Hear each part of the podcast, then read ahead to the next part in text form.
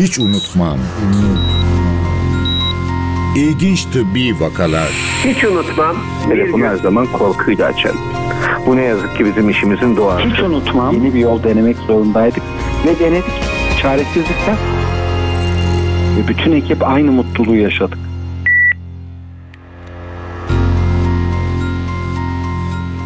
Merhaba, ben Melike Şahin. Başımıza gelen her kötü olay ya da yaşadığımız her mucizevi an bizim için özel ve unutulmazdır. Hele ki sağlık söz konusu olduğunda. Ama bazı hikayeler var ki çok nadir rastlanıyor, sadece yaşayanın değil, tanık olan herkesin hayatında iz bırakıyor. Öyle ki her gün onlarca vaka gören doktorlar bile unutmuyor. Her hafta doktorların bile unutamadığı o hikayeleri sizlerle buluşturuyoruz. Hiç unutmam başlıyor.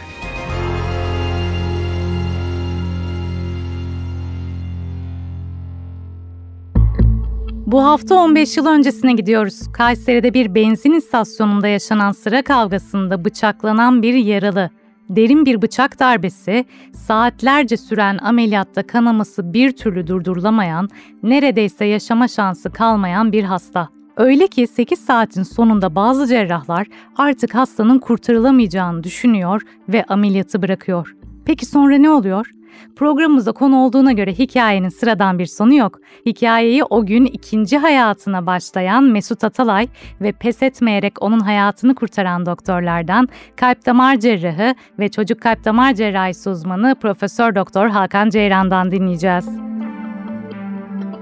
Hakan Bey, Mesut Bey merhaba, hoş geldiniz programımıza. Merhabalar. Merhaba, hoş bulduk. Mesut Bey sizinle başlamak istiyorum. Aslında her an hepimizin yaşayabileceği bir tartışma olabilir bu. O gün neler oldu? Bıçaklandığınız ana ve hastaneye gelene kadarki zamana dair ne hatırlıyorsunuz? Vallahi o gün insanın hayatında kötü şans denilebilecek bir gündü maalesef. Kimi zaman gazetelerde haber olarak okuduğunuz yerde haber olabiliyorsunuz. Hayatta aslında o gün bunu gösterdi bana. Bir benzinlik de böyle bir şeydi. Geçmeyle ilgili bir kavga çıkmıştı. Ben de onu ayırayım derken böyle hani biraz da belki amiyane tabir ama şehir eşkıyası dediğimiz bir tip. Onun şeyine saldırısına maruz kaldım yani ben sanki kavganın bir parçasıymışım gibi. Bıçaklandım ve çok ciddi bir şeydi bu yaralanmaydı. Sonrasında mahkemede delil dosyasında gördüğümüzde 31 santimlik bir bıçak ve 17 santim namlusu gibi gördüğümüz bir şanssızlıktı. Yani o gün benim hayatımın bıçaklanma en kötü şansıydı diyelim.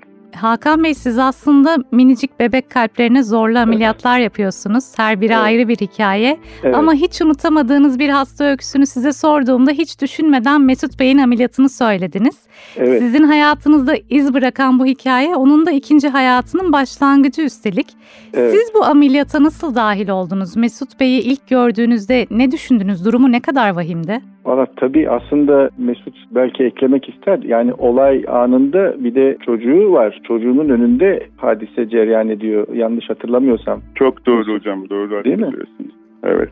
Yani 8 bir de öyle yaşındaydı oğlum. Arabadaydı o da. Hani ben Evet. bu kavgayı ayırayım diye aşağı indiğimde çocuk da şeyden bakıyordu. Arabanın bir penceresinden. O hatta ben farkına bile varmadım bıçaklandığımın. ya o Arabaya inanılmaz bir şey tabii yani. Evet arabaya Yani geri bir de bir, bir, bir baba modeli önünde ve Evet. böyle bir hadiseyi gözünün önünde cereyan ediyor. Bu ayrı bir tabii çok ciddi bir olay tabii. Çocuk için tabii.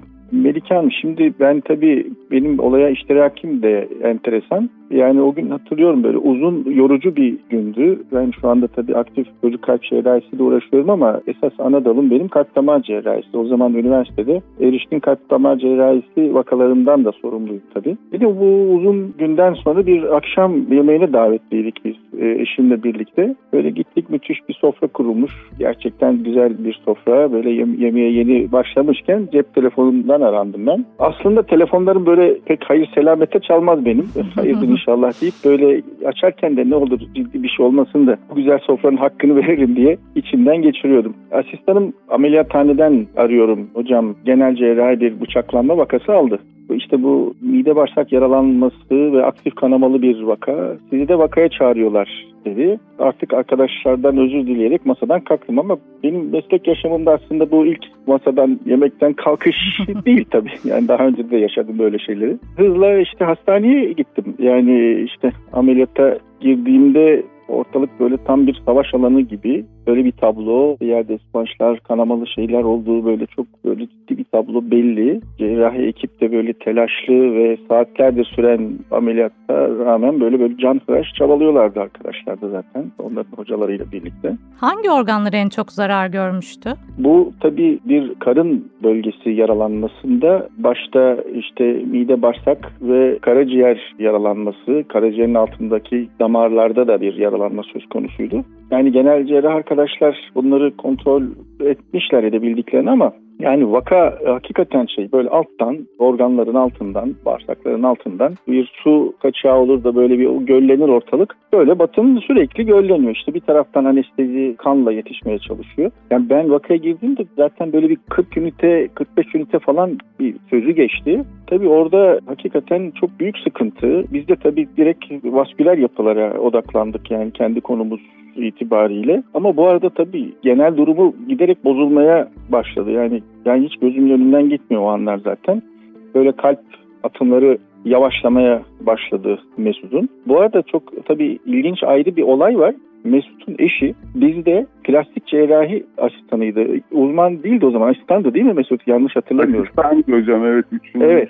Şimdi yıl ben asistanıydı. vakada uğraşırken bir yandan da işte anestezi tarafından fısıldanıyordu. İşte hastanın eşi de burada hocam falan diye. Kafamı çeviriyorum bakıyorum böyle ara ara kapıdan böyle genç bir bayan böyle böyle heyecanla böyle bir ekibin böyle bir gülümsemesini bekliyor sanki. Yani biz de ameliyathanede bazı ameliyatlarımızda biz böyle klasik müzik, işte hafif müzik böyle hani vaka keyifli olduğu zaman o ortamı da keyifli hale getiririz. Ekip güler, bazen konuşuruz, şakalaşırız falan. Ama ortalık o kadar ciddi ve o kadar sıkıntılı bir ortam ki o anda tabii kızcağızın öyle bir tabloyu görmesi hakikaten çok zor. Burada, Ee, burada herhalde en önemli mesele kanamanın durdurulamamasıydı değil mi sizin Tabii açınızdan? tabii zaten genel cerrah arkadaşlar diğer onların detayını tam hatırlamıyorum ama yani ben şeyi bilmiyordum mesela Mesut'un biraz önce bahsettiği bıçağı yani bu bıçak değil bu, bu yani bir katliam aleti gibi bir şey bu yani o öylesine büyük bıçak hakikaten önden soktuğunuzda neredeyse arkadan çıkacak boyutta demek bir şey ki yani biraz sonra anlatacağım hakikaten enteresan bir yaralanma var sonuçta durmaya başladı giderek ritim yavaşladı, tansiyon düşmeye başladı. Artık kalp durma noktasına geliyor ve hastayı kaybediyoruz yani kaybedeceğiz hastayı. Batın açık. Yani ben hiç düşünmeden tabii bizim şey yatkınlığımız daha fazla kalp, akciğer, damar sistemine. Kalp bölgesini açtım. Direkt açık masaja da başladık bu arada. Bir taraftan o masajı yapıyoruz. Bir taraftan anestezi, sıvı destek tedavileriyle işte kalp yeniden çalışmaya başladı. Hı hı. Ama saatler geçiyor. İşte gece yarısına ulaştık. Hala saatler boyu aslında pek mesafe kat edemiyoruz. Kanama hala devam ediyor. Aslında genel cerrah ekibi tabii çok yoruldu. Hakikaten uzun, çok uzun kaldılar onlar ve kendilerince de yapılacak bir iş yok. Ve vakanın da artık pek kurtulma şansını da pek görmediklerinden onlar müsaade istediler çıktılar. Yani aslında vakada masada kalır şeyi vardı tabii. Yani %90 üstünde. Doktorların da ümidi kesildi aslında vakadan ve bıraktılar Yani orada, öyle mi? Orada aslında herkesin ümidi yani doğrusunu söylemek gerekirse ben de tabii çok uzun yıllardır doçenttim o süreçte yanlış hatırlamıyorsam çok bu şekilde vaka aldık. Yani öyle bir tecrübemiz de var yani hangi vaka kalır hangi yani bizim maalesef hani yani masada halk tabiriyle böyle pek bırakmayız aslında ama böyle tablolarla karşılaştığımız vakalarımız da oldu. Aslında tabii ona da hani ramak kaldı diye bir şey var. Bir tablo var ortada. Yani benim de artık ne derler o anda ameliyathanenin işte sorumlusu artık iki dudağımın arasına kaldı iş yani. Hani bırakın artık diyecek pozisyona geldik. Ama bir umutla asistanımla birlikte devam ettik. Şeyler çıktılar. Sizi devam etmeye iten ne oldu? Yani o umudu sağlayan Valla beni devam etmeye iten şu oldu. Yani bir katlama cerrahı olup da yani bir kanamayı durduramamak hakikaten hem aşağıda bir can var. Ben şeyini bilmiyorum hani çoluğunu çocuğunu kim olduğunu da bilmiyorum ama sonuçta yani bir hekim olarak öyle bir duygu yaşıyorsunuz ki yani hastayı bırakamazsınız yani gerçekten bırakamazsınız. Yani o çok kolay bir şey değil. Yani o kelimeyi yani ben kullandım bu ibareyi gençlik hayatımda. Yani bırakın artık dediklerim oldu benim. Yani resitasyonlara cevap vermeyen hastalarım oldu ama yani orada yani bir yer kanıyor ve bulamıyorsunuz. Yani kaba bir yer var yani bir yerden geliyor bu kan. Her neyse yani Bir şekilde böyle karaciğerin altında böyle kocaman çok arka bir yerde büyük bir damardaki arka tarafta bir yaralanmayı bulduk. Ama böyle kanların içerisinden hakikaten böyle canhıraş. Kanama o da- noktasını o- buldunuz. bulduk. Bu Bulduk herhalde yani. ameliyatın dönüm noktasıydı değil mi sizin Aynen için? öyle. Aynen öyle. Yani o ben benim hani o iki dudağımın arasındaki o bırakın artık lafı yani çıktı çıkacakken ondan sonra böyle bir yeri bulduk. O da işte hakikaten artık tabii dinleyenler Mesut şu anda telefon hattında olduğu için sonucu biliyorlar ama yani hakikaten yiyecek ekmeği içecek suyu varmış derler ya. Peki Böyle ne böyle- hissettiniz o an? Yani kanamayı bulunca kurtaracağınızı Şimdi hissettiniz çok- mi? Yani bir anda tabii şeyler değişti, yüzler değişti, anestezi bir oh çekti, karşımızdakiler öyle ve durdu kanama. Yani durdu ve kalp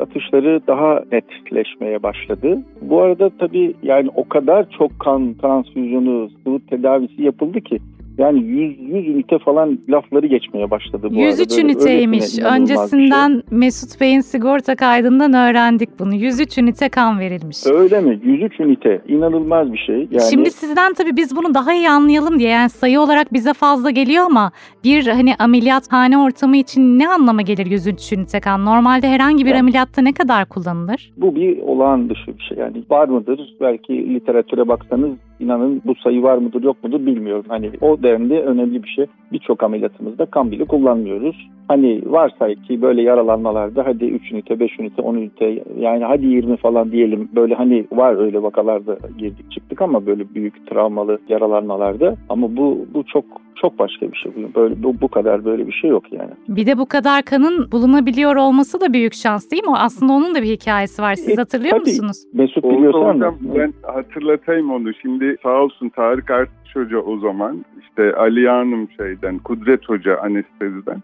Tabii Evet. anestezinin de çok büyük kahramanlıkları var sağ Tabii. olsunlar. Olmaz mı? Tabii Orada- ki. Şeyler hocam hatırlarsanız o üç yollu kateter normalde bir tane açılıyor hastada bir yoldan kan veriliyor. Bana aynı anda üç tane açılmış. Çünkü o kanamaya yetişemiyorlar. Üç Tabii. kanaldan kan veriyorlar. Şimdi o gün de sonradan ben bu bilgiyi öğreniyorum.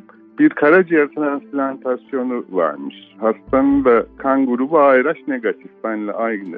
Bir de ARH negatif de tabii çok yaygın bulunan bir kan grubu değil. Ya bu inanılmaz bir şey. Yani muhtemelen aynı grup kan değil de başka grup kan da kullanmış olabilirler yani senin evet hayatiyetinin hocam. devamı için. Orada da o gün transplantasyon yapılacak hastanın enfeksiyon çıkıyor. Bir şekilde o hastayı almıyorlar. Ve hazır kanlar ve serumlar, soğuk serumlar dahil hepsi bana kullanılıyor. Yani o gün diyorum ya hani iyi şans kötü şans diye. Kötü şans orada bıçaklanmaktı. O şehir eşkıyasıyla karşılaşmaktı. Ama ondan sonra yaşanan her şey çok iyi şanstı. Başta siz olmak üzere hocam. Eyvallah. Çok güzel oldu o da. Hatta o dönem şeyi hatırlar mısınız bilmiyorum hocam. ARH negatif kanlar bitiyor ne varsa getirin diyorsunuz siz. Hatta yoğun bakım sonlarına doğruydu galiba. Valla orası Kan tabii grubu- büyük büyük bir hastane, üniversite Evet. hastanesi, e, bütün bölümler var. Yani bir de tabii eşin de oranın bir doktoru sonuçta. Yani hani doktoru da önemli, hani hasta önemli ama bir de düşünsenize yani bir yakın meslektaşımızın eşi şeyde herkes seferber. Herkes Evet. gerçekten seferber oldu. Ve o şekilde yani şeyler var biliyorsun başka öğretim üyeleri var senin aile dostun onlar devredeler dışarıdan içeriden yani hastane seferber oldu bence o gün şehir de seferber oldu. Stres ve baskı da üzerinizdeki arttı değil mi bu noktada? Yani hem Yani- zaten cerrah olarak bir stresiniz var. Ya bu çok önemli bir şeydir Melike Hanım gerçekten hani normal bir vatandaşın ameliyatına zaten belli bir şeyle girersiniz bir sorumlulukla bir stresle ama bir tanıdığınızın bir yakınınızın ameliyatı bir kat daha fazla risk oluşturur sıkıntı oluşturur. Yani gerçi mesleğimizde biz tabii profesyonelce davranıyoruz hissediyoruz öyle kendimizi geliştirdik ama yine de hani bir fark yoktur demek çok da fazla doğru olmaz bence yani. Şimdi orada az önceki kan konusuna geri dönecek olursak Mesut Bey onu tamamlayın lütfen. Çünkü Mesut Bey'in kan grubu değişmiş o transferler sonrasında. Bilmiyorum. Yani o tabii anestezi sorumluluğunda e, Evet. onlar nasıl başardılar, neler yaptılar o da bilmiyorum ama biz tabii bir şekilde o mücadeleyi perdenin bu tarafında biz öbür tarafında anestezi o mücadele verildi yani. Dışarıdaki şeyler de ayrı, kahramanlar da ayrı buna destek olan kahramanlar da ayrı tabii. Nasıl oldu Mesut Bey Ya sonrasında? orada şeyler alınıyor Amerikan işte kan grubuyla ilgili bir takım testler tabii yapılıyor. Bir dönem benim kanım şey çıktı ARH pozitif olarak çıktı.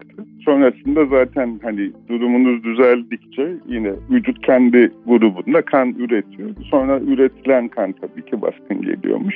Daha sonra yine ARS negatife döndü kan grubum. Öyle olmuştu o. Peki Hakan Hocam siz şimdi hastayı kurtardınız ve o ameliyathaneden yoğun bakıma sevkini gerçekleştirdiğiniz noktada Evet. ne yaptınız kendinizle, Şimdi baş başa Tabii kaldığınızda? şöyle sabaha karşıydı bitirdiğimizde yani yoğun bakıma aldığımızda bu tabii şöyle Hanım yani bu ameliyatı bu şekilde bitirmek her şeyi yani tamam bitti kurtardık manasında gelmiyor. Çünkü onlarca kan ve bir cerrahi travma işte kardiyak areste yakın kardiyak masajlar bunların her biri beyin ne kadar o anda perfüze oldu karaciğer, böbrek mesela idrarı son zamanlarda kesilmişti hastanın. Yani böbrek etkilendi, bir akut böbrek yetmezliğine girdi. Çünkü tansiyon tabii düşüyor bu arada. Daha 20'lere düşüyor, 30'lara düşüyor.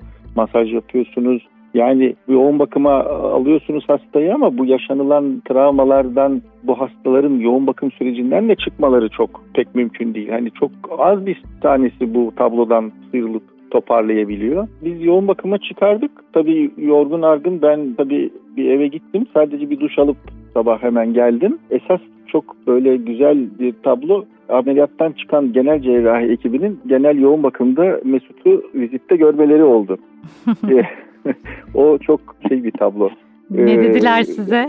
o çok şey bir tablo. Tabii yani biz onlara güzel şeyler söyledik. Onlar kendi işlerini güzel yapmışlar. Onlar bizi güzel dileklerle tertip ettiler. Tabii heyecanla bekliyoruz. Yoğun bakım ekibine devrettik hastayı. Orası Peki da bir siz, profesyonel siz o bir ekipti. noktada nasıl bir yaşama şansı veriyordunuz ya da herhangi bir sekel kalabileceğini düşünüyor muydunuz? Çünkü Valla ben e, ameliyattan çıktığımdaki net şeyimi söylüyorum. Bizim bir ortak doktor arkadaşımıza inandı ortopediden benim yakın arkadaşım. Çıktık ameliyattan bir şekilde böyle bir ameliyat geçirdik. Yoğun bakıma çıkardık ama yani çok da umutlu değilim derim ben. Hani bu çünkü böbrek, karaciğer bunlar multi organ yetmezliğinden kaybediliyor. Belli bir tecrübe var ama her zaman söyledim. Hiçbir zaman umut kesilmez. Yani buraya kadar aşmış bir hastanın hani bazen böyle hayat, bazen bir futbol maçında bile vuruyorsunuz direkten dönüyor, vuruyorsunuz kaleciden dönüyor. Yani diyorum ki yani bu kader bu takımı galip çıkaracak ya da en azından e, mağlup etmeyecek diyorsunuz. Bu da onun gibi bir şey oldu. O, o yorumu da yaptım yani. Buraya kadar geldikten sonra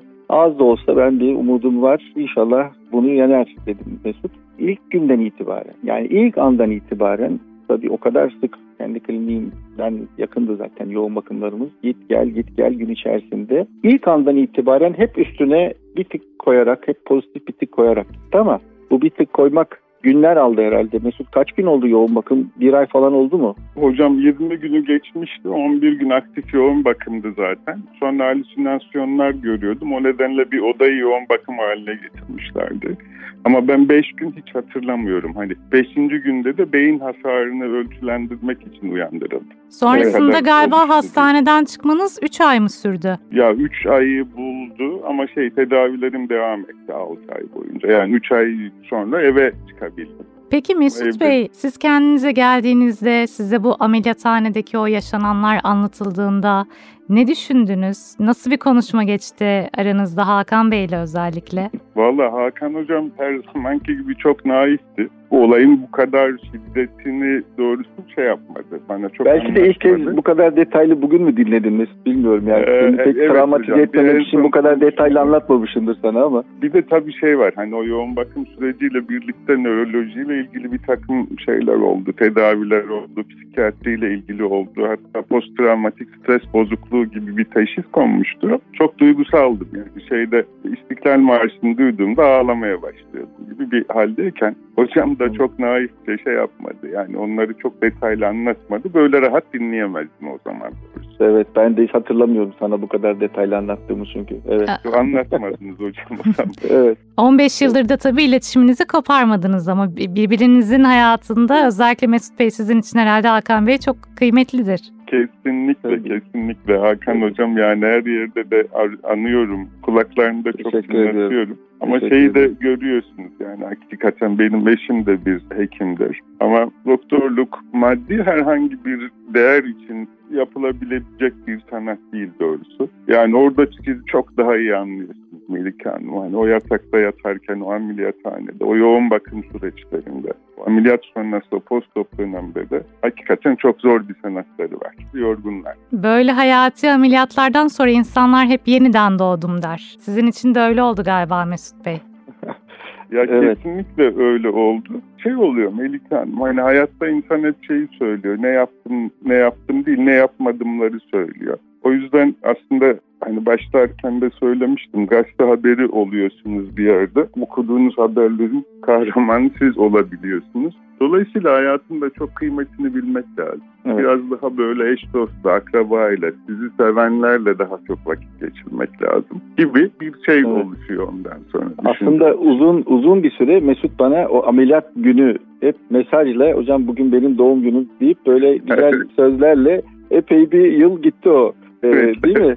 Evet, Evet o da hocam, çok, evet çok mutlu mutlu olur, oluyordum tabii. Kutlar mısınız şey yani. hala o günü Mesut Bey? Ya esasında çok şey tabii biz bunu andıkça duygulanıyoruz. Hani oğlum da hala hatırlıyor. 8 yaşındaydı o zaman. Hakikaten bir milat, yeni bir doğum günü. Hocama da hep sosyal medyadan da yazdığım şey oydu. Yani yeni bir doğum günü Evet. çok önemli bir dönüm noktası oldu bizim yaşamımızda. Tabii tam sağlıkla hayata devam etmesi tabii bizim için dünyadaki en büyük hediye aslında yani. Sayın Hakan Ceyran, Sayın Mesut Atalay programımıza katıldığınız ve bu iz bırakan hikayeyi bizimle paylaştığınız için çok teşekkür ederim. Biz de teşekkür ederiz. Herkese Ben de çok sağlıklar teşekkür ederim. Bu hafta konuklarımız 15 yıl önce bir bıçak yaralanması sonrası ölümün kıyısından dönen Mesut Atalay ve onun hayatını kurtaran doktorlardan kalp damar cerrahı ve çocuk kalp damar cerrahisi uzmanı Profesör Doktor Hakan Ceyran'dı. Bazı cerrahların artık ümidi kestiği, yaşama şansı görülmeyen bir yaralının kaderi, yaşatmakta inat eden bir cerrahın elleriyle değişmiş. Bu öyle bir ameliyat ki Mesut Atalay o günü doğum günü bellemiş. Çok etkileyici bir hikaye değil miydi?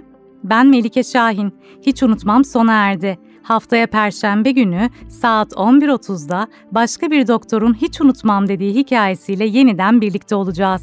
İyi günler. Programın tüm bölümlerini ntvradio.com.tr adresindeki podcast sayfamızdan dinleyebilirsiniz. Hiç unutmam. İlginç tıbbi vakalar.